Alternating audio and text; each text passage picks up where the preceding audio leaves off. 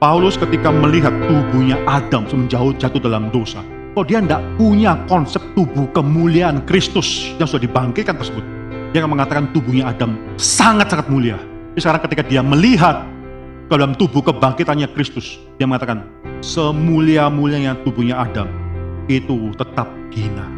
Ketika Kristus sudah datang, maka yang lama itu harus berhenti. Karena saya mau tanya dalam hidup saudara, pengharapanmu itu Kristus plus cara-cara yang lama, cara-cara dunia, atau hanya Kristus?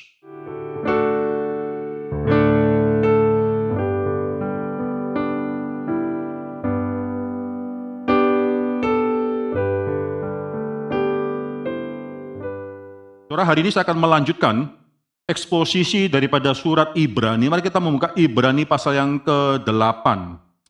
Ibrani pasal yang ke-8 ini sudah berpuluh-puluh kali kita memikirkan mengenai surat Ibrani. Minggu ini kita akan masuk dalam kali yang ke-46 kita mengekspos surat Ibrani. Ibrani pasal yang ke-8, hari ini kita akan membaca bertanggapan dari ayat yang ke-7 sampai dengan ayat yang ke-13. Ini bagian kedua daripada surat Ibrani pasal yang ke-8 ini. Saya akan membacakan ayat ke-7, setelah membacakan yang ke-8 dan seterusnya sampai dengan ayat yang ke-13, kita akan bertanggapan dan inilah firman Tuhan bagi kita pada sore hari ini. 7. Sebab sekiranya perjanjian yang pertama itu tidak bercacat, tidak akan dicari lagi tempat untuk yang kedua. 8.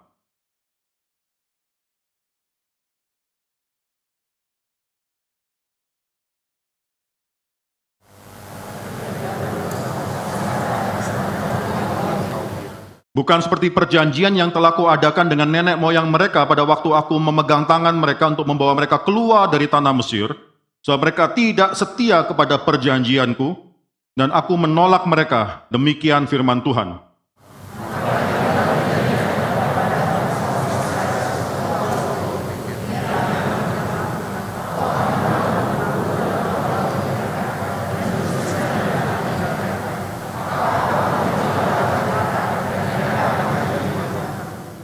Dan mereka tidak akan mengajar lagi sesama warganya atau sesama saudaranya dengan mengatakan kenallah Tuhan, sebab mereka semua, besar kecil, akan mengenal aku.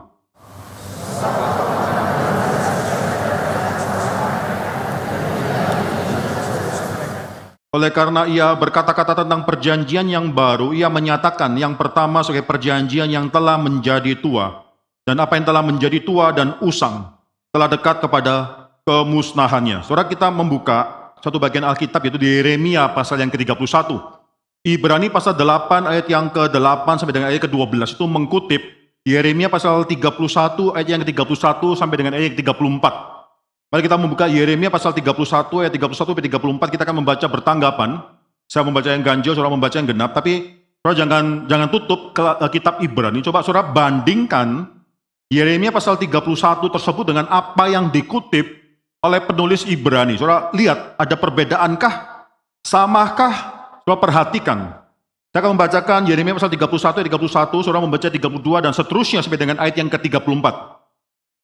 Sesungguhnya akan datang waktunya, demikianlah firman Tuhan, aku akan mengadakan perjanjian baru dengan kaum Israel dan kaum Yehuda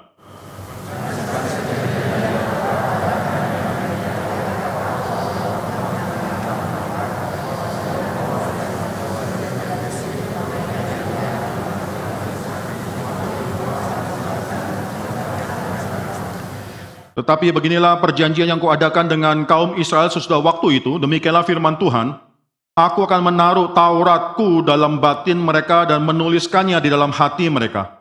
Maka aku akan menjadi Allah mereka dan mereka akan menjadi umatku.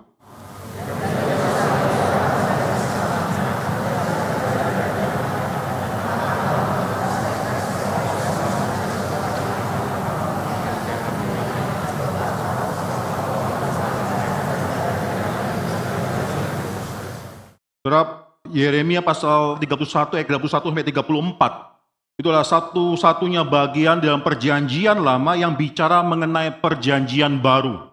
Satu bagian dalam perjanjian lama yang sudah bicara mengenai suatu perjanjian baru yang akan Tuhan berikan bagi kaum Israel. Tapi bukan hanya itu saja, Yeremia pasal 31 ini yang dikutip oleh penulis Ibrani itulah bagian Alkitab perjanjian lama yang paling panjang yang dikutip di dalam perjanjian baru. Maka sangat unik sekali apa yang kita baca di sini dan hari ini kita akan merenungkan mengenai bagian yang penting ini. Mari kita tundukkan kepala dan kita berdoa. Bapa dalam surga kami bersyukur untuk semua berkat daripada Tuhan yang kami terima dalam hidup kami. Bukan berkat-berkat jasmani, tapi berkat di mana walaupun kami hidup dalam dunia yang tidak menentu dan pandemi COVID membawa kami, membawa mata kami melihat bahwa memang dunia ini tidak menentu. Tapi walaupun demikian ada berkat penyertaan Tuhan yang Tuhan limpahkan dalam hidup kami. Dalam hidup istri, suami kami, dalam hidup anak-anak kami maupun orang tua kami. Ya Tuhan, kami mengaku bahwa kami adalah musafir-musafir yang memang tidak seharusnya melihat kepada dunia ini. Musafir yang hidup dalam dunia ini, yang masih terbatas oleh pergumulan kami dalam hidup dunia sementara ini. Tapi yang mata kami sudah tujukan kepada dunia yang akan datang. Bersyukur untuk keyakinan, untuk suatu hal yang Tuhan jaminkan pada kami, yaitu dunia akan datang tersebut. Ya Tuhan kami mendoakan bagi mereka semua yang mungkin datang pada hari ini beribadah baik itu di Geri Karawaci maupun yang beribadah melalui online streaming. Kami semua datang dengan pergumulan yang berbeda-beda. Engkaulah Tuhan yang mengetahui pergumulan kami. Manusia lain, bahkan orang yang duduk yang paling dekat dengan kami mungkin tidak mengetahui tangisan apa yang keluar ketika kami berada di kamar kami yang tersendiri tersebut. Engkau mengetahui pergumulan kami. Ya Tuhan, ke dalam tangan Tuhan yang menciptakan kami, yang telah menebus kami dan sekarang menopang kami.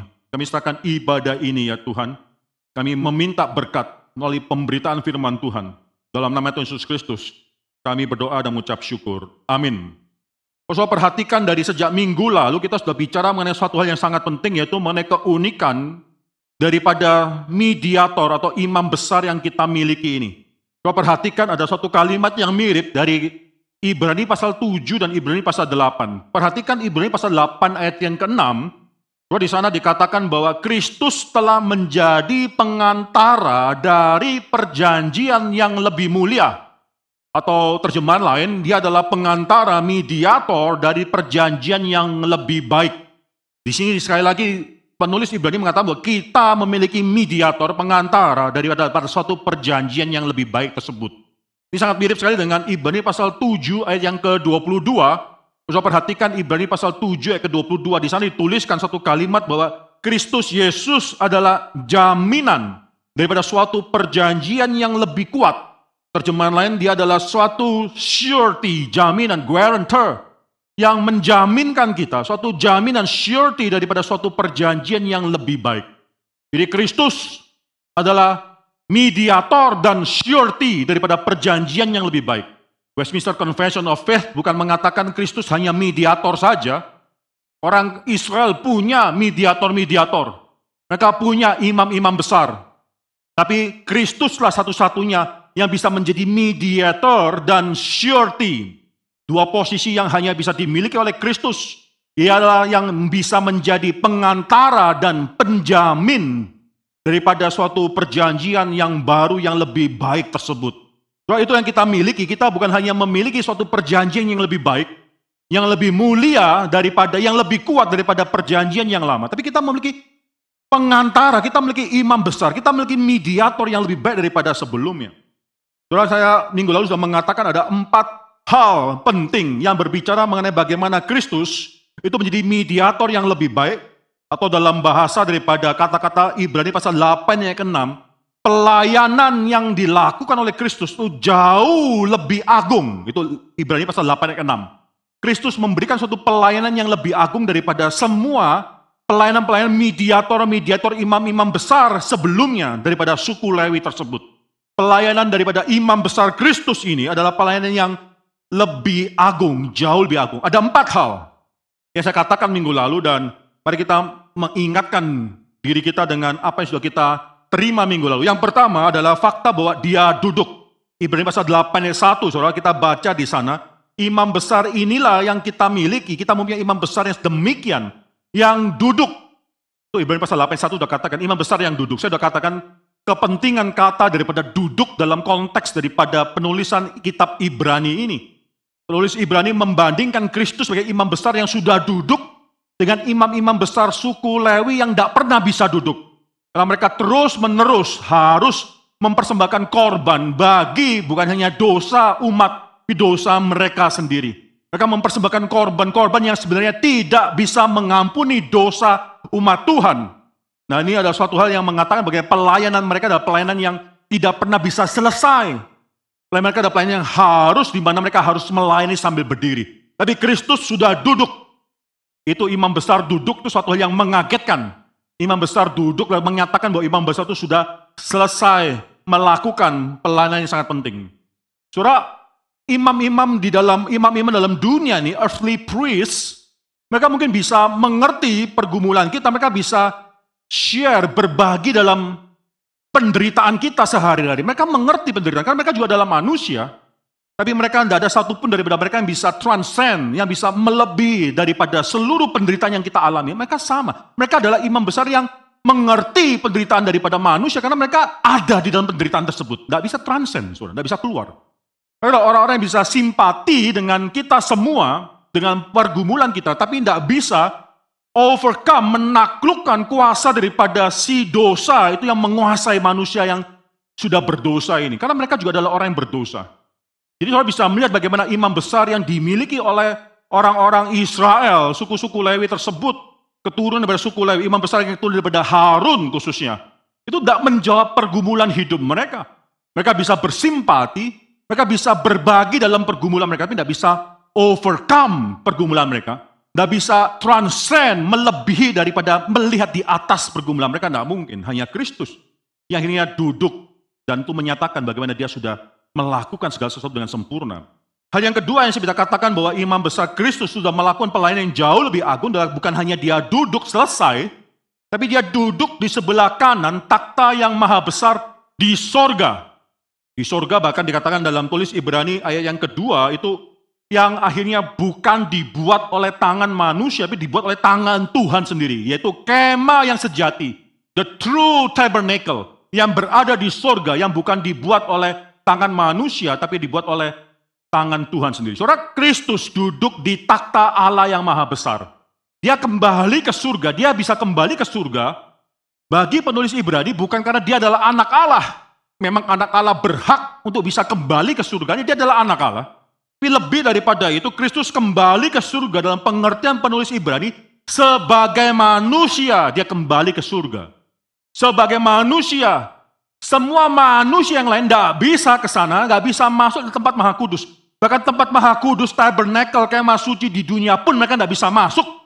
Apalagi masuk dalam kemah suci yang sejati tersebut, tempat yang maha kudus. Itu tidak mungkin bisa masuk. Tapi Kristus masuk bukan karena dia adalah anak Allah, itu benar. Dia masuk karena dia adalah manusia yang tidak berdosa. Imam besar yang telah melakukan satu sacrifice. Pengorbanan yang satu saja tapi sudah cukup untuk selama-lama yaitu dirinya sendiri. Ntar penulis Ibrani nanti akan membicarakan hal ini lebih lanjut lagi, lebih lanjut lagi mengenai pengorbanan yang demikian berbeda tersebut.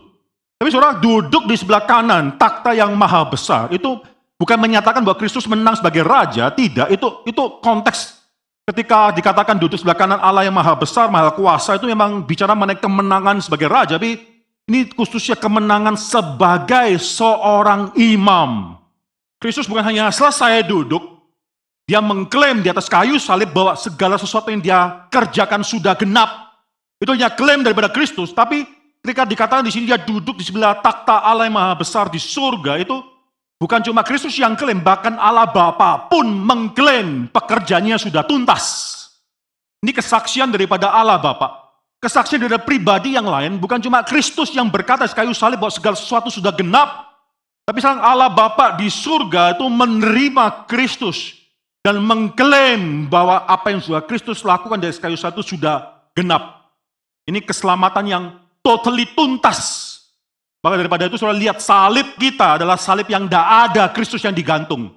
Tidak ada tubuh di atas salib tersebut. Mengapa? Karena Kristus sudah masuk ke surga dan tidak perlu keluar lagi, sudah tuntas.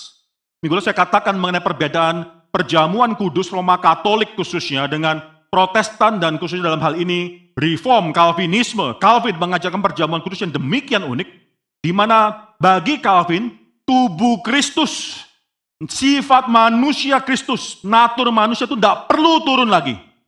Bagi orang Katolik itu roti perjamuan kudus itu menjadi tubuhnya Kristus. Cawan anggur tersebut menjadi darah Kristus. Luther di dalam argumentasi yang melawan doktrin perjamuan kudus yang salah di Roma Katolik tetap terjebak dalam konsep yang sama. Bagi Luther tidak mungkin roti menjadi, itu tidak mungkin. Roti ya roti. Tapi kesalahan Luther dalam mengatakan bahwa roti tersebut juga pada saat bersamaan memiliki substansi daripada tubuhnya Kristus. Anggur tetap anggur, tidak menjadi darahnya Kristus. Anggur tetap anggur, tapi pada saat yang bersamaan bagi Luther, substansi darahnya Kristus ada bersama dengan anggur. Kami mengatakan itu tidak lain dengan membawa Kristus turun lagi daripada surga. Sehingga dia harus dikorbankan lagi. Dia harus menjadi sacrifice lagi. Sifat daripada pembawa atau imam atau pendeta dalam teologi daripada protestan yang melakukan sakramen perjamuan kudus posisi mereka berdiri membelakangi jemaat atau menghadap jemaat itu sudah merupakan pernyataan mengenai finalitas daripada apa yang Kristus lakukan. Itu dia sekarang sudah di surga duduk diterima. Apa yang dia lakukan sudah diterima oleh Allah Bapa. Maka kita di sini bukan sedang mempersembahkan daging tubuh dan darah Kristus lagi, enggak. Saya ketika melakukan perjamuan kudus memberitakan belas kasihan daripada Tuhan kepada jemaat. Saya menghadap saudara sekalian, saya mewakili Tuhan memproklamasikan bahwa tanda atau tanda yang dilakukan pada satu menunjukkan kepada satu yang sudah digenapkan secara tuntas. Kristus ada di surga.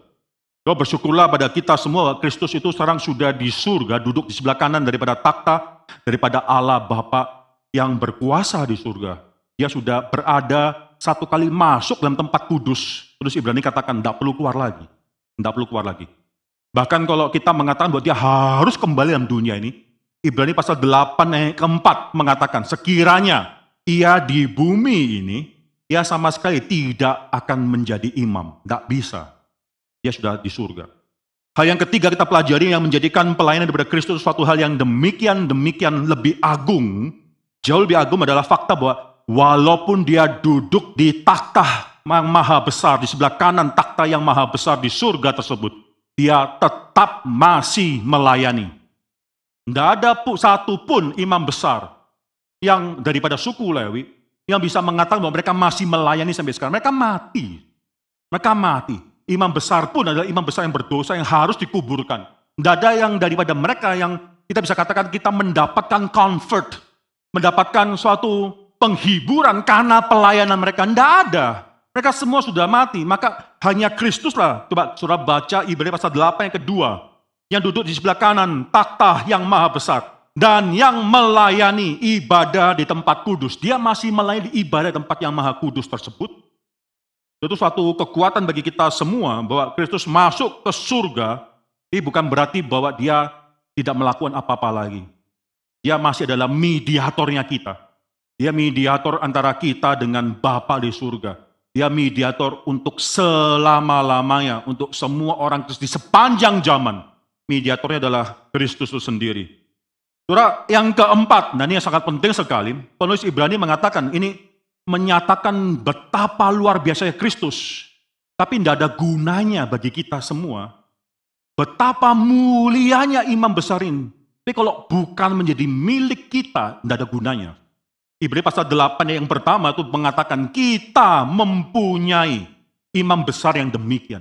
Itu miliknya kita. Kristus yang demikian besar itu miliknya kita, itu punyaan kita. Saudara. Saudara, ini suatu doktrin yang sangat penting sekali, yang menjadikan apa yang Kristus lakukan pribadi dan karya dia di kayu salib itu satu hal yang personal.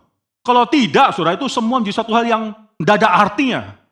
Saudara, dalam teologi dari Calvin, Calvin sangat mementingkan teologi doktrin union with Christ, yaitu persatuan umat percaya kepada Kristus, union with Christ. Itu mungkin bisa dikatakan center daripada doktrin soteriologi atau doktrin keselamatan daripada Calvin. Berbeda dengan Luther, perhatikan apa yang saya katakan. Luther bertanya, apa yang menjadi hal yang paling utama dan pertama di dalam ketika kita diselamatkan atau peristiwa atau proses keselamatan kita. Bagi Luther itu justification by faith itu adalah yang paling utama dan yang pertama. Bagi Luther kita sudah dibenarkan justified di hadapan Tuhan memungkinkan kita bisa disatukan kepada Kristus. Setelah kita disatukan kepada Kristus, Maka Luther mengatakan kita baru bisa mendapatkan pengudusan. Maka saudara ketika Luther ditanya manakah yang paling penting, pembenaran atau pengudusan, Luther kan mengatakan bahkan pembenaran itu lebih penting daripada pengudusan.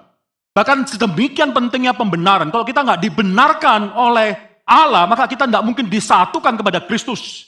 Tidak ada union with Christ tanpa pembenaran.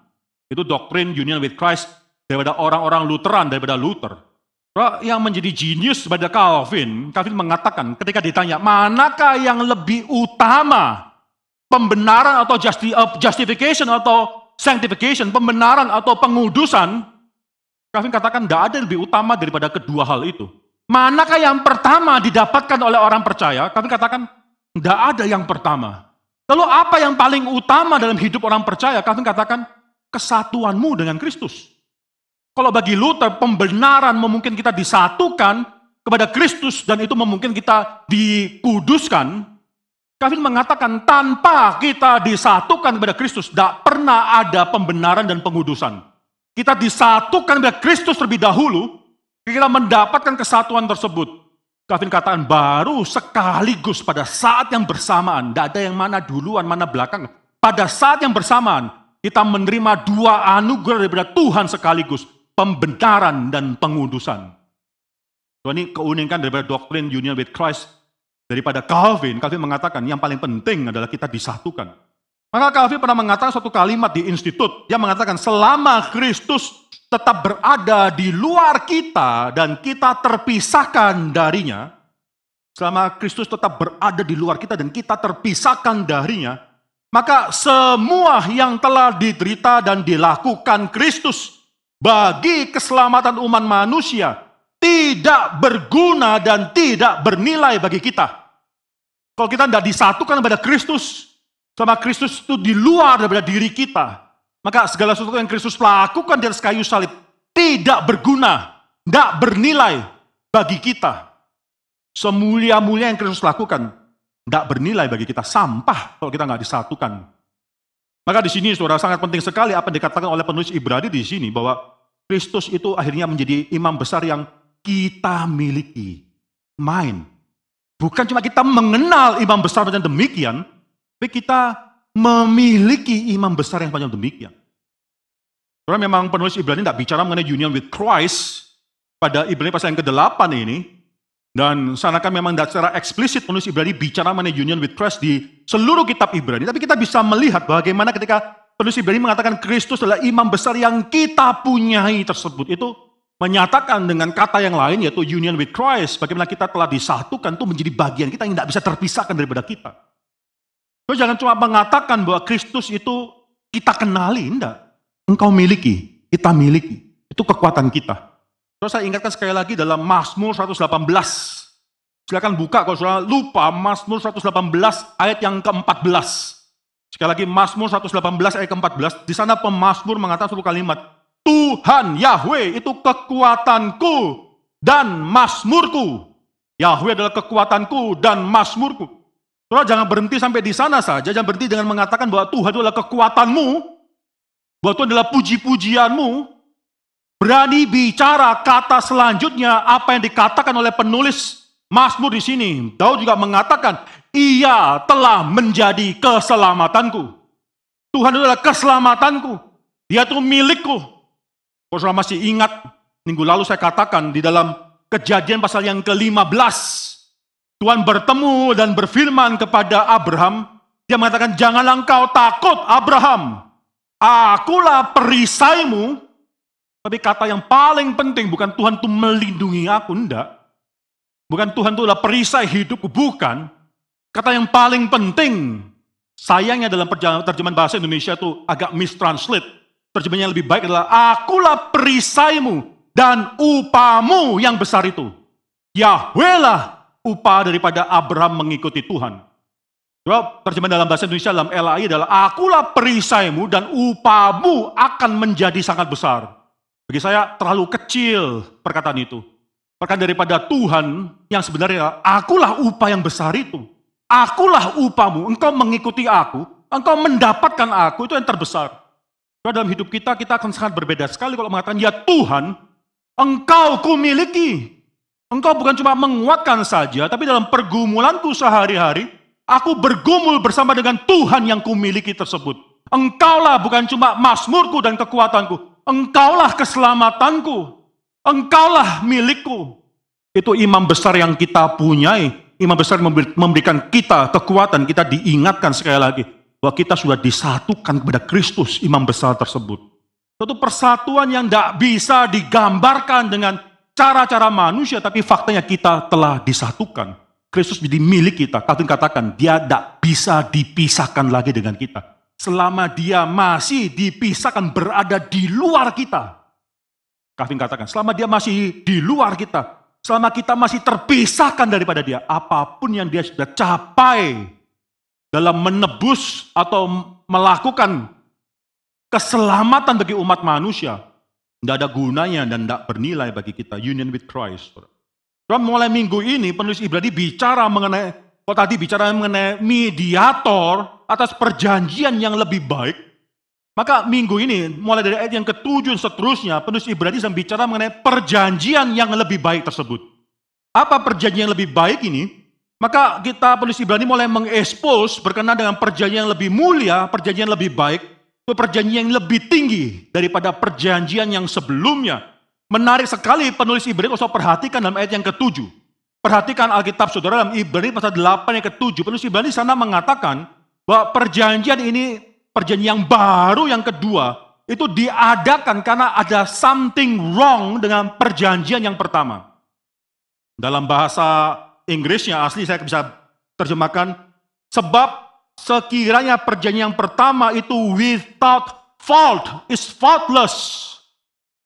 Maka tidak perlu ada perjanjian yang kedua. Maka tidak akan dicari lagi tempat untuk yang kedua. Jadi ada yang faulty dalam perjanjian yang pertama. Bukan cuma ada yang faulty, ada something yang faulty dengan perjanjian yang pertama. Tapi juga karena itu harus ada perjanjian kedua. Nanti kita mempelajari bagaimana Tuhan sendiri yang melakukan inisiasi perjanjian yang kedua tersebut. Itu sangat penting sekali, saudara. Mungkin kalau lihat dalam Ibrani pasal 8 yang ke-13, kalau saudara perhatikan Ibrani pasal 8 yang ke-13, penulis Ibrani sini mengatakan bahwa perjanjian membandingkan yang lama dengan yang baru, dia katakan bahwa yang pertama yang lama tersebut adalah perjanjian yang telah menjadi tua. Itu kalimat yang dipakai dalam Ibrani pasal 8 ke-13 atau growing old. Lama-lama menjadi tua, bukan cuma growing old tapi dikatakan di sana sudah usang. Dan apa yang telah menjadi tua dan usang, usang itu obsolete. Perjanjian yang lama tersebut, yang pertama itu bukan cuma growing old, tapi sudah lewat, obsolete. Sudah menjadi satu hal yang antik, yang tidak perlu lagi, tidak bisa menyelamatkan kita. Apa yang telah menjadi tua dan usang, telah dekat kepada kemusnahannya akhirnya. Bro, sekali lagi konteks daripada penulis Ibrani di sini adalah mengingatkan mereka orang-orang Kristen mula-mula yang mulai memikirkan untuk kembali kepada Judaism mereka. Mereka adalah orang-orang Yahudi. Dari orang Yahudi menjadi orang Kristen, di selama jadi menjadi orang Yahudi karena orang Yahudi itu ter, terbentuk daripada satu kelas yang homogen yaitu suku orang-orang Yahudi, keturunan orang Yahudi. Di Kristen itu begitu open, bukan cuma orang-orang sekte Yahudi saja, tapi bahkan nanti makin lama makin banyak daripada suku-suku atau tribes, daripada orang Gentiles yang juga bergabung jadi orang Kristen. Maka serang aniaya, serang dekat kepada mereka. Karena mereka bukanlah suku, satu suku di antara seluruh tanah kerajaan Romawi mendapatkan privilege. Dan mereka menjadi orang Kristen. Serang privilege mereka tersebut diancam. Mereka merencanakan kembali. Terus Ibrani mengatakan, hah? Mau kembali? Yang lama itu lama. Yang lama itu bukan cuma lama, growing old, tapi sudah obsolete. Ngapain kembali dari suatu hal yang sudah obsolete? Mungkin saudara masih ingat apa yang dikatakan oleh Yesus Kristus dalam Matius pasal 9 ke-17. Ada satu perumpamaan yang sangat penting sekali. Dari sana Tuhan Yesus mengatakan, tidak ada orang yang meletakkan anggur yang baru ke dalam kantong anggur yang lama. Tidak ada satu orang pun yang meletakkan anggur yang baru dalam kantong anggur yang lama. Kalau itu dilakukan, apa yang terjadi? Kantong yang lama tersebut, kantong anggur yang lama itu akan pecah, dan anggur yang dimasukkan itu akan akhirnya terbuang secara cuma-cuma. Soalnya bagi saya, anggur yang baru tersebut adalah darah Kristus. Bagi saya, anggur yang baru tersebut adalah darah dan perjanjian baru yang didasarkan kepada darah Kristus tersebut. Di sini penulis Ibrani juga mengatakan tidak bisa apa yang sudah dilakukan oleh Kristus itu saudara paksakan masuk dalam perjanjian lama itu tidak bisa. Tidak bisa anggur yang baru dipaksakan masuk ke dalam kantong yang lama, tidak mungkin. Tidak bisa saudara mengharapkan Kristus plus cara-cara ibadah yang lama, tidak bisa. Ketika Kristus sudah datang, maka yang lama itu harus berhenti. Karena saya mau tanya dalam hidup saudara, pengharapanmu itu Kristus plus cara-cara yang lama, cara-cara dunia, atau hanya Kristus? Saudara COVID Tuhan berikan, banyak orang yang berpikir mengapa Tuhan mengizinkan COVID. Bagi orang reform, orang reform pasti lebih banyak berpikir mengenai hal ini. Karena bagi orang reform tidak ada satupun di luar daripada kehendak Tuhan bahwa Tuhan itu berdaulat segala sesuatu. Maka COVID terjadi karena izin daripada ketetapan Tuhan. Itu kita tidak bisa lari, tidak ada satupun yang di luar daripada kedaulatan Tuhan. Ya, maka di sini orang reform mulai bertanya, mengapa Tuhan mengizinkan COVID terjadi? Setelah kita bisa bertanya dan tidak ada jawaban yang sempurna yang kita bisa jawab, yang kita bisa berikan pada mereka yang bergumul, tapi paling tidak bagi saya, bagi komunitas ini, saya ajak kita memikirkan mengapa COVID Tuhan izinkan terjadi. Paling tidak, saudara, supaya kita bisa menikmati bagaimana berkat Tuhan sudah luar biasa besarnya dalam hidup kita sebelum ini. Tanpa COVID, mungkin kita take it for granted. Setiap saat kita bisa beribadah di rumah Tuhan, take it for granted. Minggu depan pun kalau saya nggak bisa datang, minggu depan pun bisa. Karena ketika kita beribadah pada saat ini, kita harus tahu satu hal. Kita beribadah, mungkin ibadah fisik malam ini adalah ibadah yang terakhir. Sebelum pemerintah nanti melarang dan menutup gereja lagi. Dan ketika kita beribadah, kita baru sadar kesempatan ibadah itu pun anugerah daripada Tuhan. Saudara tadi perhatikan video klip yang kita nyanyikan, kita buat tersebut. Saudara bisa melihat kesempatan bisa duduk di sebelah orang lain tanpa kita harus tanya histori dia mengenai batuk, pilek, masker. Tidak perlu tanya, kita cuma duduk di sebelahnya saja. Itu pun satu hal yang pemberian daripada Tuhan yang luar biasa. Karena kita tidak bisa melakukan hal tersebut. Kita baru sadar dengan COVID, kita disadarkan berkat Tuhan yang luar biasa besarnya. Tadi saudara lihat ada fellowship daripada remaja, bukan cuma fellowship, fellowship saja, tapi sekarang sleepover remaja. Siapa di daerah kita sekarang, ibu, ibu orang tua yang pasti memperbolehkan remajanya melakukan sleepover lagi. Mungkin mikir dua kali, tiga kali, empat kali, saudara. Bagaimanakah mungkin membiarkan remajaku, anakku nanti tidur di gereja, protokolnya bagaimana, itu dipikirkan semua, harus jelas. Tapi dulu itu luar biasa sekali. Itu hal pertama yang kita harus pelajari, mengapa Tuhan mengizinkan kesulitan hidup supaya baru tahu berkat Tuhan itu luar biasa besarnya dalam hidup kita. Yang kedua, saudara, saya percaya COVID Tuhan izinkan terjadi hidup kita supaya anak-anak Tuhan belajar bersandar kepada Tuhan. Belajar bersandar kepada Tuhan. Belajar mengatakan bahwa ternyata pengharapan hidupku selama ini hanya Tuhan semata-mata. Sekarang tadi sudah katakan, sekarang ranjang di rumah sakit makin lama makin berkurang. Sekarang semakin sulit mendapatkan bukan cuma kamar, bahkan ranjang di rumah sakit. Saudara punya koneksi orang penting, tidak menjamin. Saudara punya power dalam dunia ini, punya uang dalam dunia ini, tidak menjamin saudara bisa melewati COVID ini. Maka di sini saudara yang membuat akhirnya kita bisa menikmati hidup dalam dunia sementara yaitu kita bersandar kepada Tuhan. COVID mengatakan kepada kita tidak ada sandaran selain pada kita menikmati Tuhan. Dan kita diajar melalui COVID ini bahwa kita tidak melihat dunia sementara ini. Maka kita memang tidak mau bercokol, kita tidak mau tinggal dalam dunia ini, mata kita tidak melihat ada suatu pun dalam dunia ini yang menarik kita, mata kita terarah kepada Kristus yang akan datang. Itu yang kita pelajari, saudara. Maka di sini, saudara, ini penulis Ibrani mengatakan satu kalimat yang lama itu sudah obsolet. Sekarang yang baru sudah datang dalam hidupmu. Arahkan matamu hanya kepada yang baru tersebut. Kepada yang Kristus. Saudara, mari kita menghidupi dunia ini dengan bukan bersandar kepada hal-hal lain. Kristus plus hal yang lain. Kristus plus ini kekuatan atau kemungkinan saya bisa survive karena mungkin uang, karena mungkin kedudukan dalam masyarakat, karena ini, karena itu. Enggak. Kristus ya Kristus, itulah pengharapan kita. Banyak orang datang ke gereja dengan senyuman. pulang penuh tangisan. Saya kemarin kasih beberapa grup, itu orang-orang yang tertawa. Ada kalau nggak salah 9 foto orang yang sedang tersenyum. Lalu title daripada uh, tulisan atau foto tersebut adalah senyuman the laughters. Senyuman daripada mereka yang depresi. Itu sembilan orang yang akhirnya bunuh diri. Tapi ketika mereka di foto itu, wah senyumannya itu kita sangat kenal lah mukanya dia. Robert Williams lah, atau orang yang lain itu semua senyum. Banyak orang yang mungkin senyum di gereja, nangis di rumah. Kalau kita adalah komunitas yang diberkati oleh Tuhan, kita tahu siapa yang menangis. Kita bukan cuma mengenal siapa yang tersenyum, kita mengenal siapa yang menangis di rumah. Siapa yang sedang mengharapkan Tuhan. Dan kesulitan hidup, Tuhan berikan, izinkan dalam hidup kita. Supaya kita tahu siapa sandaran kita itu cuma imam besar yang agung tersebut. Wah, ini satu hal yang penting sekali, saudara. Anggur yang baru. Tidak mungkin bisa dimasukkan ke dalam tempat kantong anggur yang lama. So, kalau saya perhatikan ayat yang ketujuh, maka ada satu kata yang mengagetkan di sana, yaitu kata bercacat. Perjanjian yang pertama, kalau perjanjian yang pertama itu tidak bercacat. Terus saya bertanya, apa cacatnya? mengapa Tuhan memberikan suatu hal yang cacat? Lalu di mana cacatnya? Maka saudara perhatikan di sini penulis Ibrani mengatakan perjanjian yang pertama itu ada cacatnya karena mereka yang menerima perjanjian yang pertama itu tidak menerima dengan sungguh-sungguh. Mereka bahkan adalah orang yang menolak untuk bisa setia dalam perjanjian yang pertama tersebut. Saudara baca di sini ayat yang ke-9.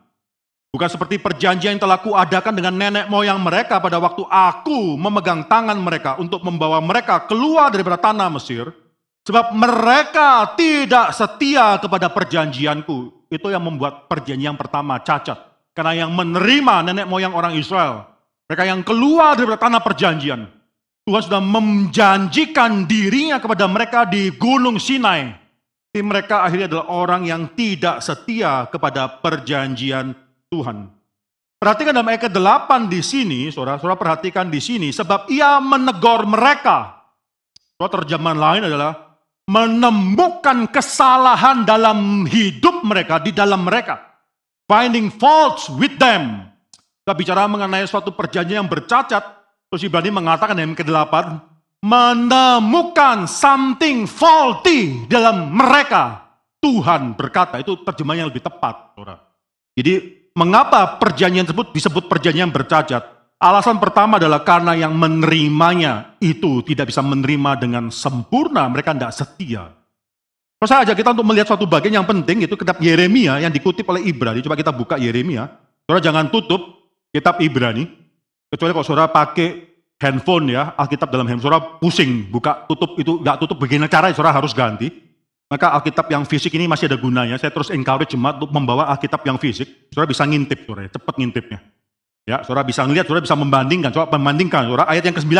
Ibrani pasal 8 ayat 9 saya membacakan sekali lagi. Ya, bukan seperti perjanjian yang telah kuadakan dengan nenek moyang mereka pada waktu aku memegang tangan mereka untuk membawa mereka keluar dari tanda tanah Mesir, sebab mereka tidak setia kepada perjanjianku, dan aku menolak mereka, demikian firman Tuhan. Itu yang dikutip oleh penulis Ibrani.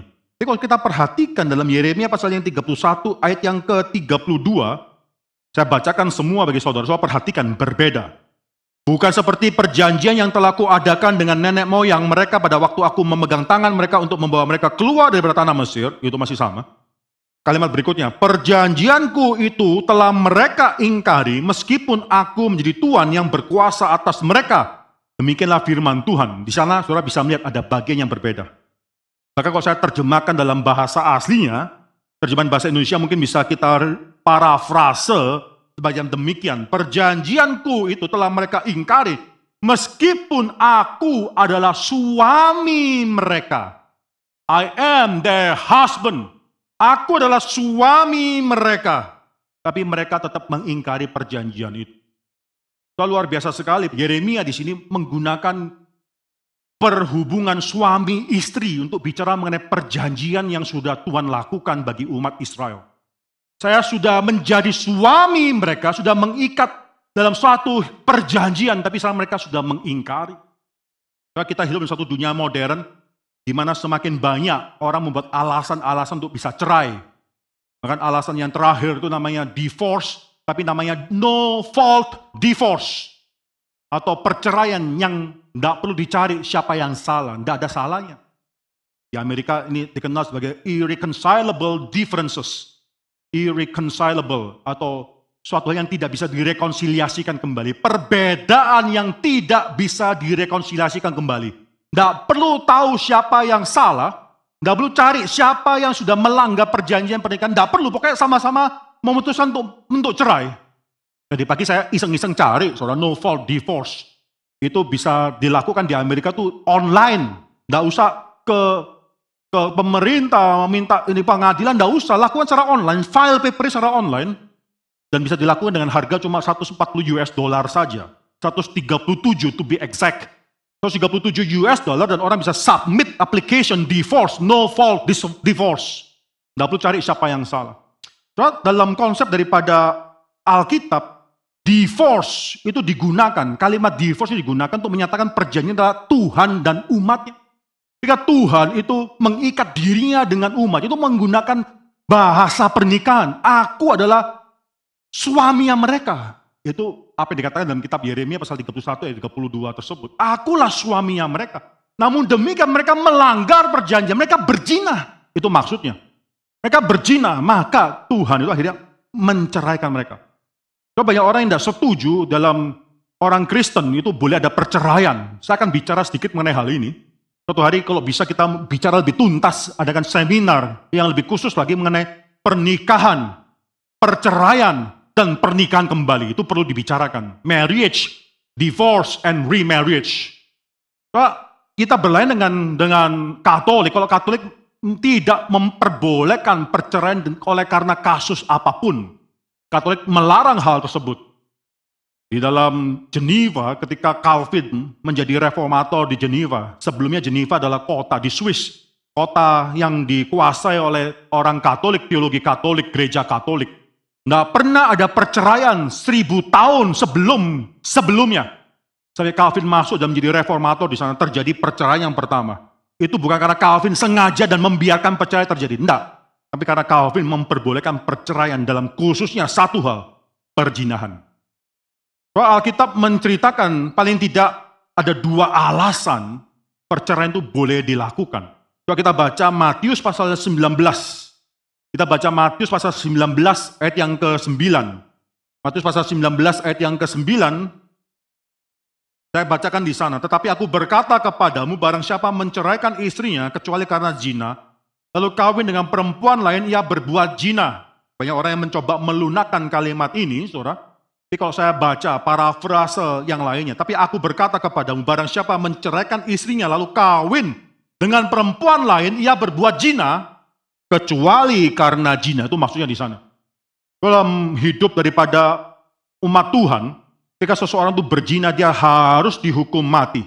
Maka ketika seorang sudah berzina, dia dihukum mati, maka pasangan yang menjadi victim, uh, yang mendapatkan pelanggaran tersebut itu bebas untuk bisa menikah dengan orang lain, karena dia sudah, pasangannya itu sudah dihukum mati, sudah mati, dia bebas. Dia dibebaskan daripada keterikatan dengan pasangan tersebut. Hal yang kedua yang menjadi perdebatan adalah satu Korintus, coba kita buka. Ya ini e, di antara teolog mungkin tidak sama semua, tapi coba perhatikan apa yang dikatakan oleh Paulus. Satu Korintus pasal yang ketujuh, ayat yang ke-15. Saya baca dalam bahasa Indonesia-nya dan saya bacakan alternatif terjemahan lainnya. 1 Korintus pasal 7 ayat 15. Tapi kalau orang yang tidak beriman itu mau bercerai, biarkanlah ia bercerai.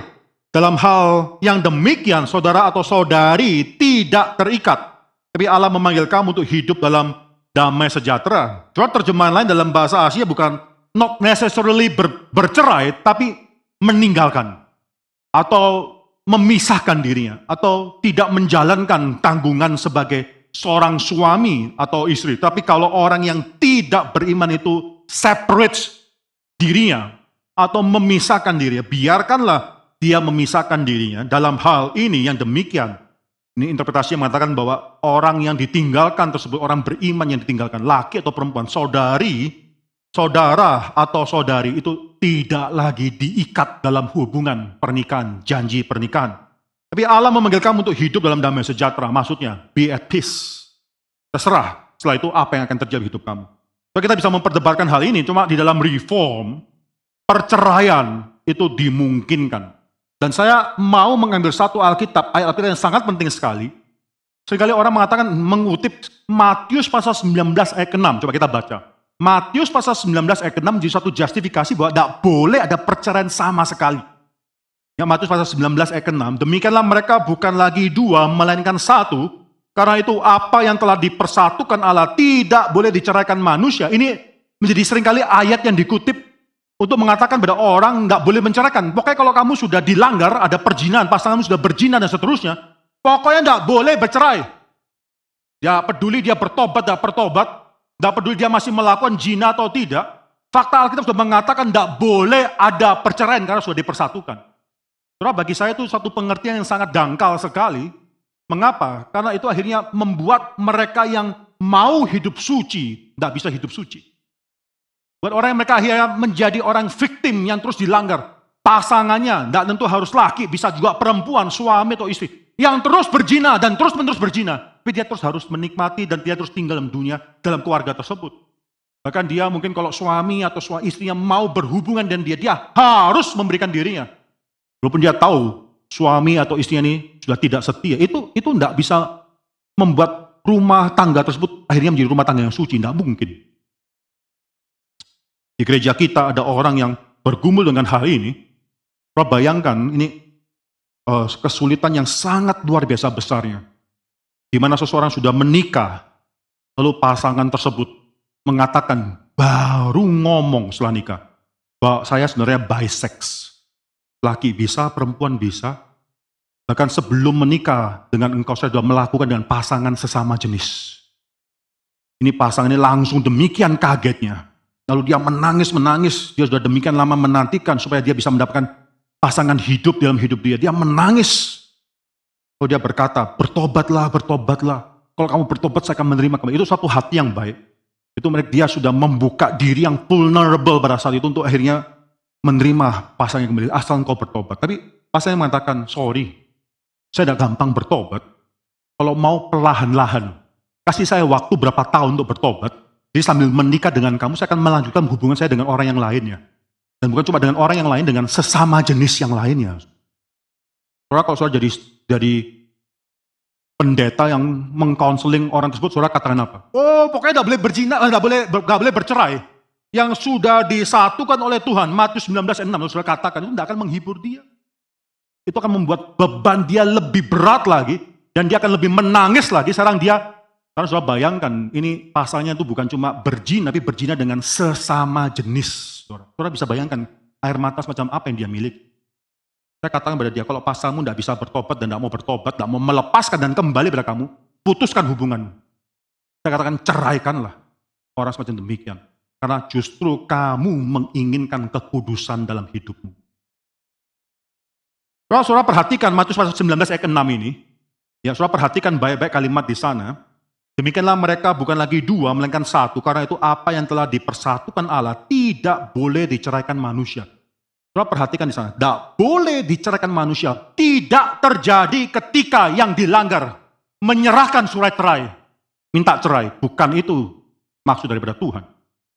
Maksud daripada Tuhan, perceraian terjadi justru pada saat perjinahan dilakukan.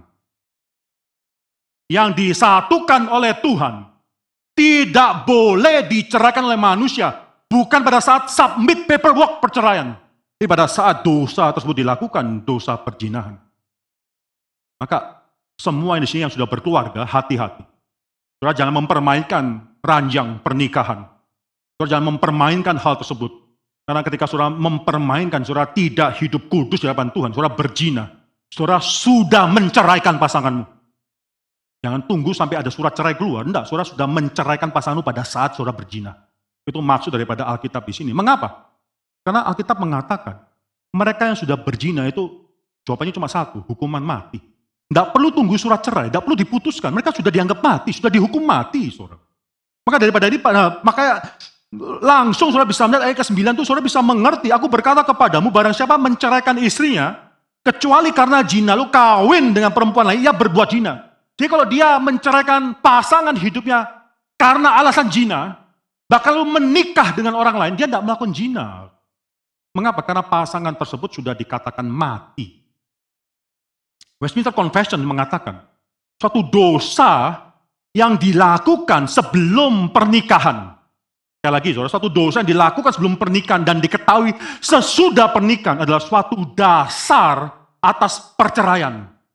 Sekali lagi, saudara, suatu dosa yang dilakukan sebelum suatu pernikahan, tapi diketahui setelah menikah. Mengerti ya, saudara? Ya, dosa yang dilakukan sebelum pernikahan, tapi diketahui baru setelah pernikahan. Semua orang yang konseling dengan saya menikah, saya kasih tahu, akan tanya hal ini. Pernah enggak dalam hidup kamu, kamu melakukan dosa perjinahan, dosa seksual? Kau sudah pernah tahu enggak pasanganmu? Ini udah boleh ada penipuan, saudara. Westminster katakan, kalau ini terjadi, bukan cuma perceraian diperbolehkan oleh Westminster Convention of Faith, bahkan pernikahannya pun bisa dikatakan boleh di void, dinulkan, tidak pernah terjadi pernikahan tersebut. Westminster juga dengan tegas mengatakan, saudara, mereka yang melakukan perjinan dianggap sudah mati. Sehingga pasangan tersebut itu berhak untuk bisa menikah dengan orang yang lain. Itu karena yang melakukan perjinan sudah menceraikan. Saudara, kalau kita tidak menerima konsep perceraian boleh terjadi karena satu alasan yaitu perjinahan. Maka yang dikatakan oleh Yeremia ini tidak masuk akal. Coba kita baca lagi Yeremia. Yeremia pasal yang ke-31. Yeremia pasal yang ke-31 ayat ke-32, Perjanjianku itu telah mereka ingkari meskipun aku adalah suami mereka. Itu maksudnya di sana. Aku adalah suami mereka, aku yang sudah memanggil mereka untuk menjadi istriku. Aku yang memilih mereka menjadi pempelai hidupku. Aku yang akhirnya mengikatkan diri dengan mereka dan menjadikan mereka istriku. Salah mereka mengingkari perjanjian tersebut.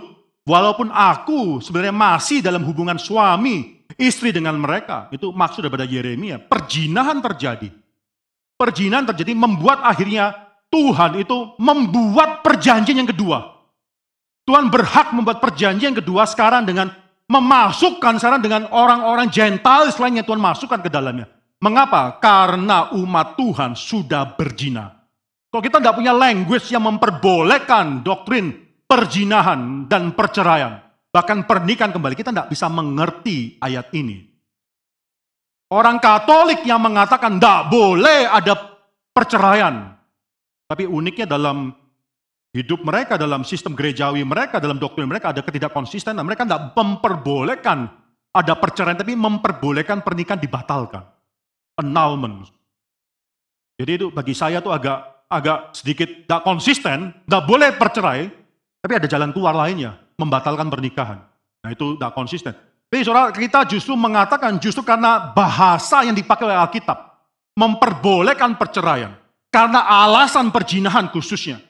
Maka sekarang kita bisa mengerti khususnya mengenai covenant. Ada old covenant, ada new covenant. Mengapa ada new covenant? Mengapa ada perjanjian baru? Mengapa Tuhan melakukan perjanjian yang baru? Karena yang lama istrinya itu sudah berzina. Seharusnya mereka sudah dikatakan mati. Maka Tuhan berhak melakukan suatu perjanjian yang baru ini.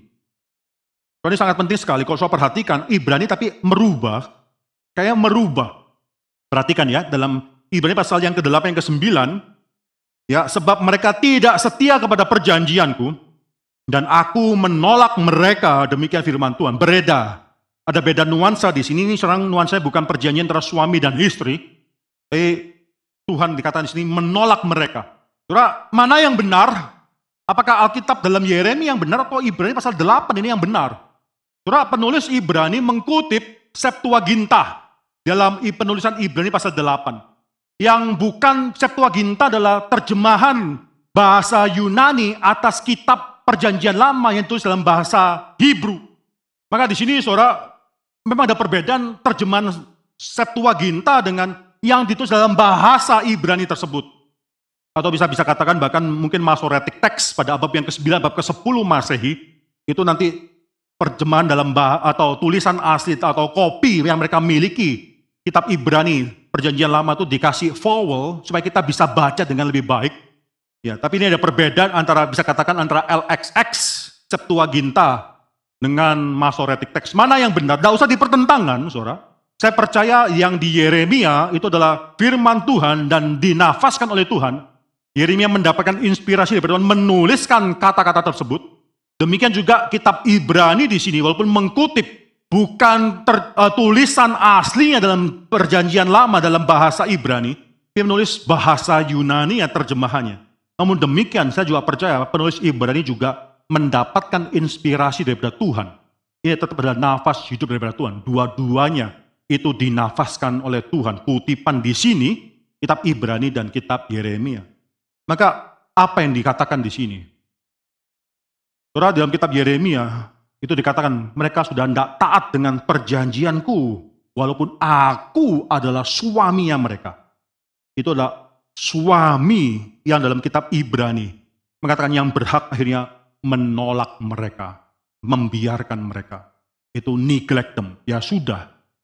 Karena suatu hal yang sangat fatal dalam hidup kita, bukanlah kita menolak Tuhan, tapi kita ditolak oleh Tuhan. Kalau hati-hati, dosa itu bukan kita sedang menolak dia, terus kita memberontak melawan dia. Tidak, Tuhan membiarkan kita neglect, ya sudah. Kalau sudah katakan ya sudah, ya itu fatal. Kita dibiarkan kita diserahkan dalam dosa-dosa kita. Ini seperti seorang suami lalu yang mengatakan, ya sudah kamu sudah meninggalkan aku.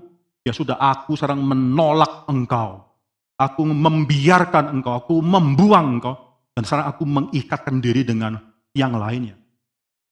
Kita harus tahu satu hal. Kalau kita mengerti hal ini, kita harus tahu satu hal. Bahwa kita ini adalah mendapatkan belas kasihan daripada Tuhan karena kekerasan daripada orang-orang Israel, anak-anak Tuhan. Karena kekerasan mereka menolak perjanjian dengan Tuhan tersebut. Kita mendapatkan belas kasihan daripada Tuhan. Jangan bercongkak diri di hadapan Tuhan. Tidak ada satu orang pun yang berhak mengatakan, saya berhak mendapatkan hal ini. Tidak. Ya Tuhan akhirnya mengikatkan diri kepada kita melalui perjanjian yang baru. Memang kita dapatkan itu jauh lebih mulia daripada perjanjian yang lama. Mari kita terima dengan suatu hati yang bersyukur. Bukan mensyukuri pemberontakan mereka. Mensyukuri Tuhan yang mau masih mau mengikatkan dirinya lagi kepada manusia. Suatu hal yang pertama yang bisa pelajari, ini perjanjian yang bercacat. Mengapa? Karena mereka yang menerima perjanjian yang sebelumnya itu bercacat. Tapi penulis Ibrani ini tidak berhenti sampai di sini. Kalau saya perhatikan, ada suatu nuansa pengertian daripada seluruh kitab Ibrani mengatakan bahwa perjanjian yang itu yang lama. Yang pertama, di gunung Sinai tersebut yang Tuhan berikan ketika orang Israel sudah keluar dari tanah Mesir, Tuhan ikatkan diri dengan mereka. Itu cacat. Bercacat, ada faulty di dalamnya, ada something yang faulty di dalamnya. Mengapa? Karena memang perjanjiannya faulty di dalam. Ya, ini luar biasa, saudara. Maksudnya apa? Bukankah segala sesuatu yang dilakukan oleh Tuhan itu baik? Memang. Segala sesuatu yang dilakukan oleh Tuhan itu pasti baik adanya. Dan saya percaya perjanjian yang lama itu pun baik. Saudara jangan memikir bahwa perjanjian yang lama yang pertama itu tidak baik karena itu perjanjian kerja. Yang baik itu adalah perjanjian baru, itu adalah perjanjian anugerah. Tidak, saudara perjanjian lama ini tetap adalah perjanjian anugerah. Kita tidak memiliki dua perjanjian berbeda, perjanjian kerja dan perjanjian anugerah. Dua-duanya, perjanjian lama dan perjanjian baru adalah perjanjian anugerah daripada Tuhan. Tapi yang pertama tetap dianggap faulty. Bukan berarti bahwa perjanjian Tuhan memberikan suatu perjanjian yang kurang baik, yang tidak sempurna. Tidak, baik. Tapi memang bukan sebaik perjanjian kedua, itu maksudnya. Mengapa? Coba perhatikan di sini, perjanjian yang lama itu didesain oleh Tuhan untuk menjadi sementara saja. Perjanjian yang kedua yang kita terima pada saatnya adalah perjanjian yang selama-lamanya. Dibandingkan dua hal ini saja, saudara bisa langsung mengetahui bahwa perjanjian yang lama itu tidak sebaik dengan perjanjian yang baru. Memang baik, tapi tidak sebaik perjanjian yang baru. Ada satu kalimat daripada ayat yang ke-8, saudara baca di sana, Ibrani pasal 8 yang ke-8. Sebab dia menemukan kesalahan, something faulty di dalam mereka, sehingga dia berkata, sesungguhnya akan datang waktunya. Demikian firman Tuhan. Aku akan mengadakan perjanjian baru. Saudara, dikatakan di sini bahwa Tuhan mengatakan akan datang waktunya. Akan ada suatu perjanjian yang baru. Maksudnya perjanjian yang lama itu memang didesain, dirancang bukan untuk selama-lamanya sementara. Saudara kita bisa melihat hal ini daripada mediator atas dua perjanjian ini. Kalau perhatikan, mari kita perhatikan Ibrani pasal 7. Ibrani pasal 7 ayat ke-11. Ya, Ibrani pasal 7 ayat 11 di sana dikatakan, karena itu andai kata oleh imamat Lewi telah tercapai kesempurnaan. Andai kata imamat Lewi sudah mencapai kesempurnaan, artinya belum. Andai kata telah mencapai kesempurnaan, tidak perlu ada seorang yang lain yang ditetapkan menjadi imam besar. Tidak perlu. Kalau imamat Lewi sudah mencapai kesempurnaan, tidak perlu ada orang imam besar lainnya. Maka saudara, tanda perjanjian pertama juga tidak sesempurna perjanjian kedua adalah karena mediatornya juga tidak sempurna. Imam besarnya juga tidak sempurna. Ibrani pasal 7 ayat 23 yang dikatakan tidak sempurna mengapa? Karena imamat Lewi itu dalam jumlah yang besar mereka menjadi imam. Mengapa harus jumlah yang besar? Karena satu persatu itu harus mati dan digantikan. Maka jumlah imam dalam suku Lewi itu demikian besar. Imam besar keturunan daripada Harun dalam sepanjang sejarah orang Israel itu demikian banyak. Dalam jumlah yang besar mereka telah menjadi imam karena mereka dicegah oleh maut untuk tetap menjabat sebagai imam. Itu tidak sempurna. Bahkan penulis Ibrani katakan, saudara, yang mereka lakukan, mereka tidak bisa duduk karena yang mereka lakukan itu tidak pernah sempurna. Bahkan korban yang mereka persembahkan tersebut bukanlah suatu korban yang sempurna yang bisa mengampuni dosa manusia. Darah binatang tidak bisa mengampuni dosa manusia, tidak sempurna. Tapi saudara bandingkan dengan imam besar yang kedua, imam besar daripada perjanjian yang pertama tidak sempurna, imam besar daripada perjanjian yang kedua itu sempurna. Ayat ke-24, saudara. Ia tetap selama-lamanya imamatnya. Bukan cuma tidak beralih, tapi bahasa Indonesia mengatakan tidak dapat beralih kepada orang lain. Karena ia tetap selama-lamanya imamatnya itu tidak bisa pindah tangan, tidak bisa. Ya, satu imam, imam besar selama-lamanya. Oleh karena itu, ayat 25, ia sanggup juga untuk menyelamatkan dengan sempurna semua orang yang datang oleh dia datang kepada Allah. Dia sanggup menyelamatkan dengan sempurna.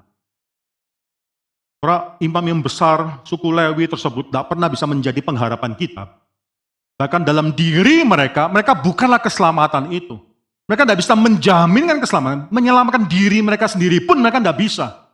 Apalagi menyelamatkan umat Tuhan. Tapi imam besar ini tidak bernoda, tidak bercacat, tidak bercelah.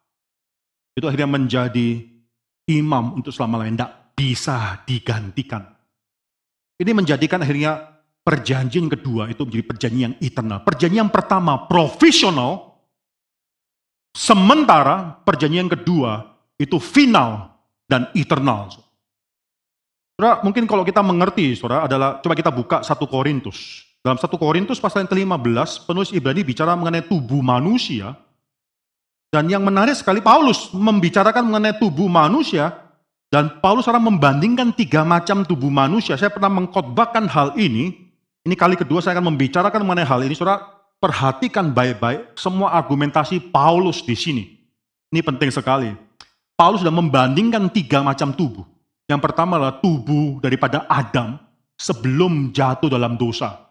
Ya, tubuh Adam sebelum jatuh dalam dosa. Kedua adalah tubuh Adam setelah jatuh dalam dosa atau tubuhnya kita saat ini setelah jatuh dalam dosa. Itu pertama sekali lagi tubuh Adam sebelum jatuh dalam dosa. Yang kedua adalah tubuh kita setelah jatuh dalam dosa. Dan yang ketiga adalah tubuh kebangkitan. Yang paling mulia mana kalau di order 1, 2, 3. Mungkin kita selalu mengatakan yang paling mulia yang pertama. Tubuh kebangkitan daripada Kristus itu paling mulia. Yang kedua, karena membandingkan antara tubuhnya Adam sebelum jatuh dalam dosa dengan tubuhnya kita. Oh tubuhnya Adam lebih mulia. Baru yang ketiga yang tidak mulia tubuhnya kita. Itu kita selalu natural berpikir seperti demikian. Tapi nanti Paulus mengatakan, cuma ada dua kategori tubuh surgawi atau tubuh alamiah. Surgawi itu mulia, yang alamiah itu hina. Nanti kalau perhatikan, kita akan baca. Tubuhnya Adam sebelum jatuh dalam dosa, semulia-mulia tubuh tersebut tetap hina. Perhatikan, kita baca saudara ya. Saya akan membaca dari 1 Korintus pasal 15 ayat 39. Yang membaca terus sampai dengan ayat yang ke-47 bertanggapan sambil membaca, sambil memperhatikan, aktif mencoba mengerti. Garis bawahi ayat-ayat yang penting, Jangan hanya baca lalu lewat, tidak. Tapi engage, belajar untuk mengerti. Suatu argumen yang sangat penting sekali. Bukan semua daging sama, daging manusia lain daripada daging binatang, lain dari daging pada daging burung, lain daripada daging ikan 40.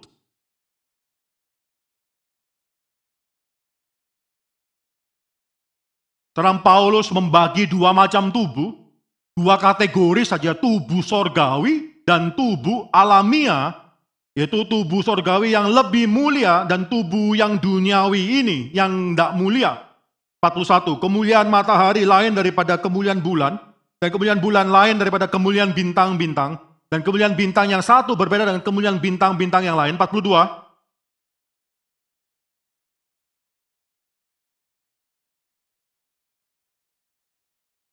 Orang mungkin terjemahan lebih tepat adalah ditanamkan di dalam kebinasan. Ini tubuhnya kita saat ini. Tubuhnya kita tuh bisa mati dan akhirnya dikuburkan, ditanamkan dalam kebinasaan, dibangkitkan ketidakbinasaan, ditanamkan dalam kehinaan, dibangkitkan dalam kemuliaan, ditanamkan dalam kelemahan, dibangkitkan dalam kekuatan. Saudara semua sampai di sini semua mengerti, tubuhnya kita dibandingkan tubuh kemuliaan itu tidak bisa dibandingkan. Tubuhnya kita itu dikatakan di sini bisa binasa, hina dan lemah. Ya, ditanamkan, makan bisa mati, tapi nanti ketika dibangkitkan, dibangkitkan dengan tubuh yang tidak mungkin bisa binasa lagi, yang mulia dan yang kuat. Tubuh kebangkitan demikian mulia. 44 surah baca.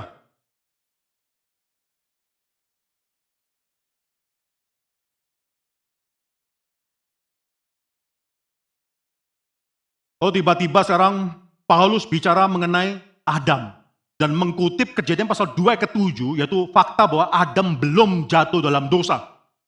Seperti ada tertulis, manusia pertama Adam menjadi makhluk yang hidup, tapi Adam yang terakhir menjadi roh yang menghidupkan 46.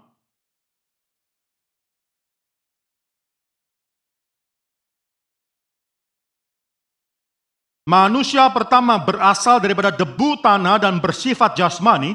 Manusia kedua berasal dari surga. Soal perhatikan di sini. Ada tiga macam tubuh. Tubuh kita yang harus akan mati. Yang akan ditanamkan dalam hal yang bisa binasa. Tubuh yang hina, tubuh yang lemah. Yang akan dibangkitkan nanti dengan ketidakbinasaan. Yang mulia dan yang kuat. Bicara mengenai tubuh yang bisa berdosa, yang bisa mati. Bicara mengenai tubuh kebangkitan. Dan tiba-tiba dalam ayat yang ke-45. Paulus tiba-tiba berbicara mengenai tubuhnya Adam sebelum jatuh dalam dosa. Sekarang bagaimana tubuhnya Adam? Kalau tubuhnya kita sekarang tubuh yang alamiah. Tubuh kebangkitan nanti tubuh yang rohania. Tubuhnya kita sekarang bisa mati, hina dan lemah. Tubuh kebangkitan tidak bisa mati, itu mulia dan kuat. Bagaimana tubuhnya Adam sebelum jatuh dalam dosa? Mau tahu dalam kategori yang mana? Yang alami atau yang rohania? Yang kuat atau yang lemah? Yang bisa binasa atau tidak binas, binasa? Yang akhirnya hina atau yang mulia? Lalu kita, saudara, mungkin kita akan mengatakan tubuhnya Adam belum jatuh dalam dosa itu mulia. Tapi setelah Paulus melihat kebangkitan Kristus, tubuh kebangkitan Kristus, teologi dia berubah, eskatologi dia berubah. Tubuhnya Adam, semulia-mulia tubuhnya Adam sebelum dia jatuh dalam dosa, dipanggil oleh Paulus di tubuh alamiah. Artinya apa? Tubuh yang bisa binasa, tubuh yang hina, dan tubuh yang lemah. Loh kok Adam dikatakan sebelum, sebelum jatuh dalam dosa sudah bisa binasa? Karena Adam tidak pernah mendapatkan hidup yang kekal sebelum dia jatuh dalam dosa. Kok orang katakan Adam sudah mendapatkan hidup yang kekal, kalau dia jatuh dalam dosa itu berarti keselamatan bisa hilang. Itu bukan konsep daripada orang reform. Adam belum mendapatkan hidup yang kekal. Kalau Adam taat, dia akan mendapatkan hidup yang kekal tersebut. Tubuhnya akan dirubahkan dan menjadi tubuh yang kemuliaan dan dia akan hidup bersama dengan Tuhan masuk dalam eskatologi. Taman Eden bukan surga. Taman Eden itu bukan titik akhir. Taman Eden itu profesional sementara saja untuk menguji Adam. Dan Adam jatuh. Maka tidak heran Tuhan katakan dalam kejadian pasal 2, 16, 17. Pada hari di mana engkau memakan buah pohon pengetahuan yang baik dan yang baik dan yang jahat ini. Engkau pasti akan mati. Berarti Adam sebelum jatuh dalam dosa pun dia bisa mati. Tubuh dia adalah tubuh yang bisa binasa. Tubuhnya Adam sebelum jatuh dalam dosa, tubuh yang bisa binasa dan yang lemah. Tapi mengapa Paulus mengatakan dia adalah tubuh yang hina? Di sini bukan hina karena dosa. Tapi relatif dibandingkan tubuh kemuliaan. Kemuliaan daripada tubuh Adam belum jatuh dalam dosa itu tidak ada apa-apanya. Kayak kemuliaan lilin di tengah cahaya yang demikian besar. Itu nggak ada artinya. Kayak temu kemuliaan lilin di tengah-tengah terik sinar matahari siang hari bolong. Nggak ada artinya. Karena kalau saya melihat lampu di atas ini, coba saudara lihat, saudara. Berapa lama saudara bisa lihat tanpa akhirnya mata kunang-kunang. Sakit lihat lampu di atas ini lama-lama. Ini padahal cuma berapa puluh, berapa maksimum cuma berapa ratus watt total. Ini mulia, ada kemuliaan lampu. Tapi tidak sebanding. Hina kalau dibandingkan dengan terangnya cahaya matahari. Ngerti tidak maksudnya? Itu jauh lebih mulia. Jauh lebih terang. Paulus ketika melihat tubuhnya Adam menjauh jatuh dalam dosa. Kalau dia tidak punya konsep tubuh kemuliaan Kristus yang sudah dibangkitkan tersebut. Dia akan mengatakan tubuhnya Adam sangat-sangat mulia. Tapi sekarang ketika dia melihat dalam tubuh kebangkitannya Kristus. Dia mengatakan, semulia-mulianya tubuhnya Adam, itu tetap hina. Saya percaya dengan pengertian demikian kita bisa mengerti perjanjian lama dan perjanjian baru. Perjanjian lama itu baik. Itu tetap adalah perjanjian anugerah daripada Tuhan. Ketika dibandingkan dengan perjanjian baru yang kedua. Kita melihat imam yang lama dan imam besar yang baru. Maka bisa katakan bahwa ini ada cacat. Ini tidak mulia. Ini hina dibandingkan dengan yang sudah mulia tersebut, yang sudah datang, yang sudah digenapkan tersebut. Ini cara saudara melihat dua perjanjian ini. Perjanjian lama tersebut itu baik. Tetap adalah perjanjian anugerah. Ketika Kristus sudah datang, itu jauh lebih baik. Jauh lebih mulia. Maka dibandingkan yang kekal, yang sementara pasti tidak baik. Dalam pergumulan hidup kita sehari-hari, jangan lupa kita bukan di sini. Kita sudah mendapatkan yang final. Saudara, kalau dalam perjanjian lama itu ada sunat darah dicecerkan. Ada korban. Saudara pernah lihat binatang dikorbankan? Pernah lihat enggak, saudara? Kalau tidak pernah lihat, ambil waktu untuk melihat.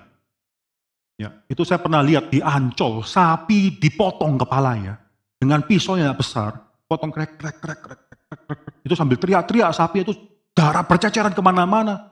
Dan kemudian sapi tersebut mati, saudara. Itu kayak ada something glorious, ada darah yang keluar. Kalau kekristenan tidak glorious, air baptisan, sakramen apa? Perjamuan kudus itu cuma sakramen perjamuan kudus cuma roti dan anggur. Tidak ada yang glorious. Tidak ada temple, tidak ada bait Allah. Umat Islam seumur hidupnya minimal satu kali mereka harus pergi ke Mekah. Ada satu hal di mana mereka bisa lihat secara visible, tangible. Satu hal yang demikian megah. Umat Kristen tidak ada. Tidak ada center daripada worship pun tidak ada. Nggak ada imam yang melayani tabernacle, tidak ada. Tapi bagi penulis Ibrani itu menunjukkan kesempurnaan Kristus. Karena bait Allah. Bahkan dalam penulisan Ibrani dikatakan cuma kemah. Kemah suci tersebut sekarang ada di surga, bukan di bumi. Imam kita di surga, bukan di bumi. Tidak perlu lagi melakukan korban, karena korban tersebut sudah menyerahkan dirinya. Dan dia sekarang sudah diterima di surga, bukan lagi di bumi. Itu menunjukkan kesempurnaan finalitas kita. Suatu perjanjian baru yang demikian sempurna, jauh melebihi perjanjian yang lama. Yang baik, tapi bukan hal yang eternal, yang profesional. Saudara, saya akan menyimpulkan khotbah ini pada hari dengan membaca, kita membaca sekali lagi ayat yang ke-8 sampai dengan ayat yang ke-12. Sambil membaca, sambil saudara mencari ada berapa janji Tuhan di dalam bagian ini. Janji Tuhan itu adalah aku akan, itu janji Tuhan ya, dalam kata future tense. I will be, I will do something, itu janji Tuhan. Saudara catat ada berapa garis bawah ya Alkitab saudara, ada berapa janji Tuhan dalam perjanjian baru ini. Mari kita membaca bersama-sama ayat yang ke-8 sampai ayat yang ke-12. Semua membaca dua, tiga. Sebab ia menegur mereka ketika ia berkata, sesungguhnya akan datang waktunya, demikianlah firman Tuhan. Aku akan mengadakan perjanjian baru dengan kaum Israel dan dengan kaum Yehuda. Bukan seperti perjanjian yang telah kuadakan dengan nenek moyang mereka. Pada waktu aku memegang tangan mereka untuk membawa mereka keluar dari tanah Mesir. Sebab mereka tidak setia kepada perjanjianku dan aku menolak mereka. Demikian firman Tuhan. Maka inilah perjanjian yang kuadakan dengan kaum Israel. Sudah waktu itu demikianlah firman Tuhan. Aku akan menaruh hukumku pada akal budi mereka dan menuliskannya dalam hati mereka. Aku akan menjadi Allah mereka dan mereka akan menjadi umatku. Dan mereka tidak akan mengajar lagi sesama warganya atau sesama saudaranya dengan mengatakan kenallah Tuhan. Sebab mereka semua besar kecil akan mengenal aku. Sebab aku akan menaruh belas kasihan terhadap kesalahan mereka dan tidak lagi mengingat dosa-dosa mereka. Ini inti perjanjian baru. Ada berapa janji Tuhan? Ya, saudara bisa macam-macam jawabannya. Saya katakan kalau saudara perhatikan dalam bahasa Indonesia tidak bisa dapat jawaban yang benar. Ya, karena dalam bahasa Indonesia ada yang disingkat, ada tidak keluar. Bisa katakan di sini ada enam janji Tuhan. Ya, ada kata will, I will, I will itu enam kali keluar. Saudara tuliskan, dua catat. Yang pertama adalah dalam ayat yang ke-8. Aku akan mengadakan perjanjian baru. Dalam bahasa Inggrisnya, I will establish. Aku akan mendirikan. Aku akan mengadakan, memulai perjanjian baru tersebut. Yang kedua adalah dalam ayat yang ke-10. Dua, tiga, empat. Tiga kali dalam ayat yang ke-10. Di sana dikatakan yang ke-10. Aku akan mengadakan, aku akan membuat perjanjian dengan kaum Israel. Aku, I will make. Itu yang kedua kali. Yang pertama tadi, I will establish. Yang kedua adalah, I will make perjanjian dengan kaum Israel.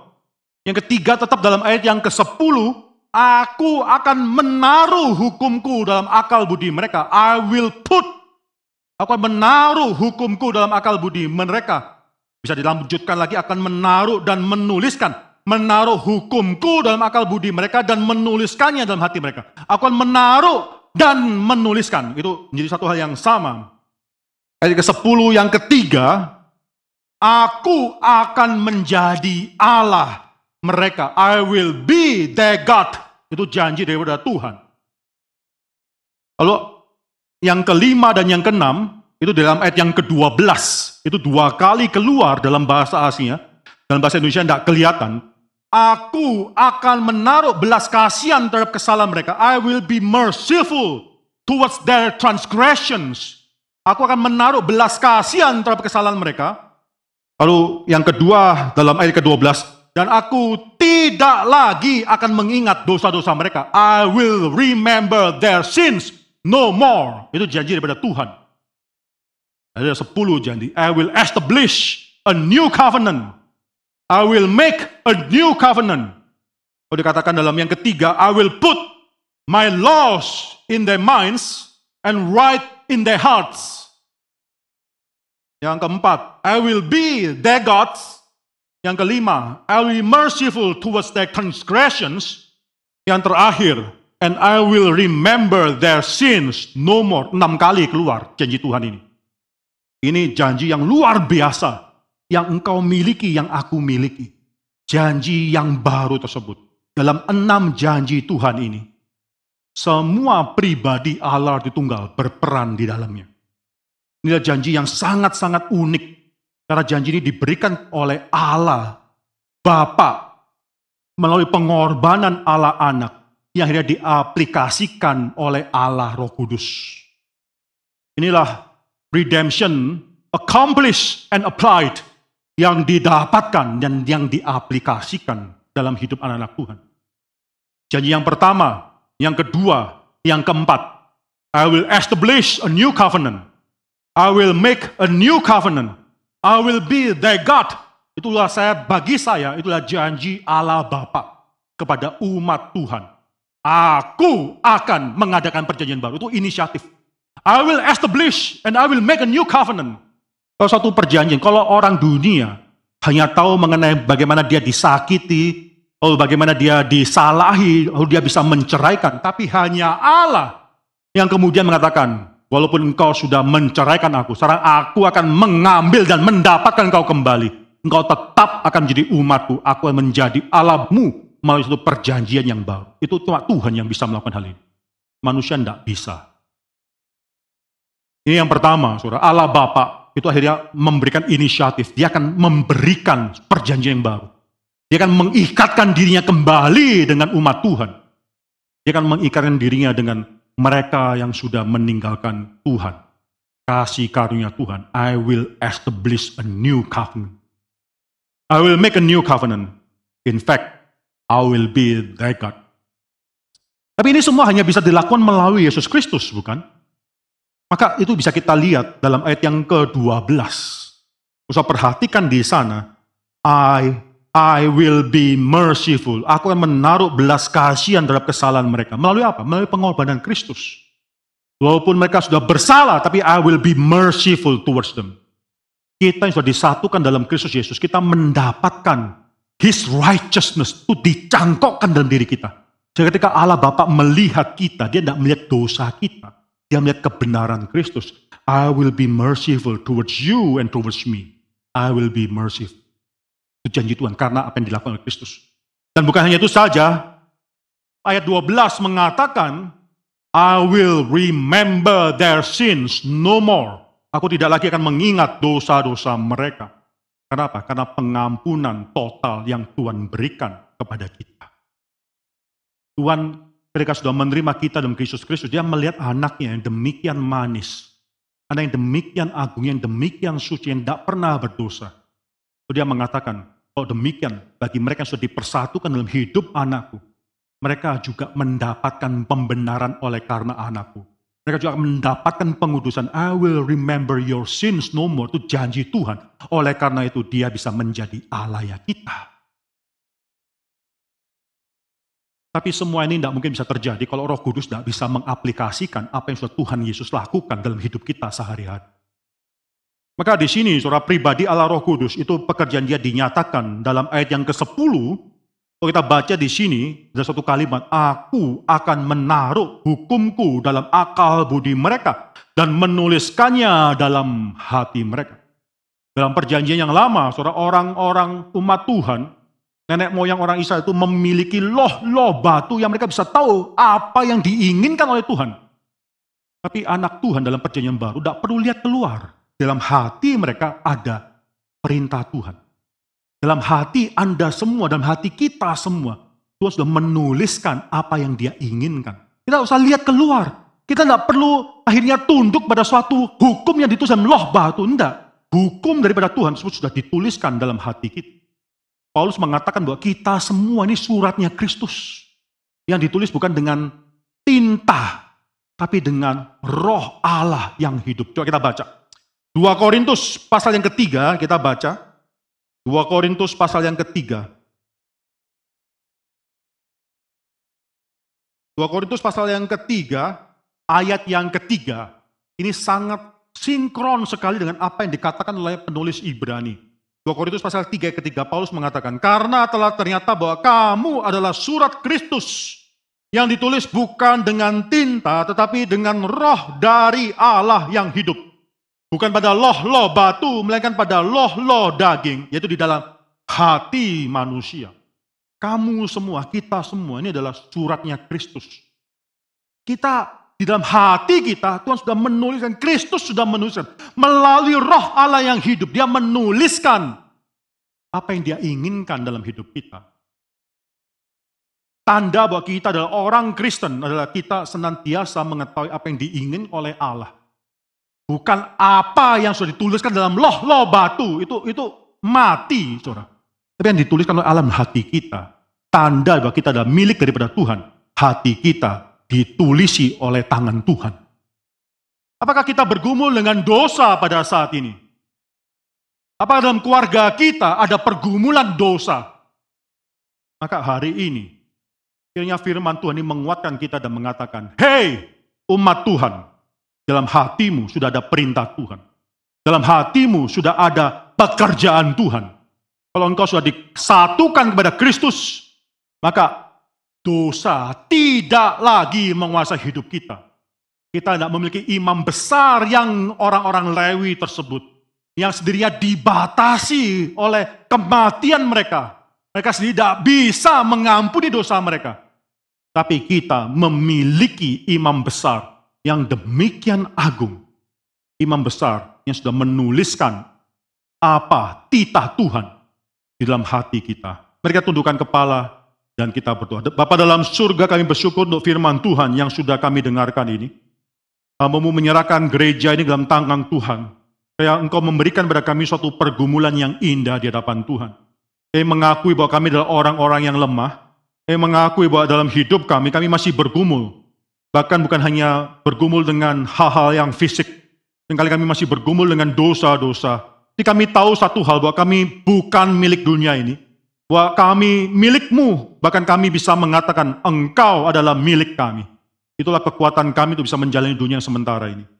Bapak, pada pembentukan Tuhan dalam tahun 2021 ini, banyak yang harus kami terima. Ajar kami untuk menerimanya dengan sukacita. Kamu menyerahkan gereja ini dalam tangan Tuhan dan seluruh keluarga di dalam dalam tangan Tuhan. Supaya Tuhan bekerja dalam hidup kami masing-masing. Dalam nama Tuhan Yesus Kristus, kami berdoa dan mengucap syukur. Amin.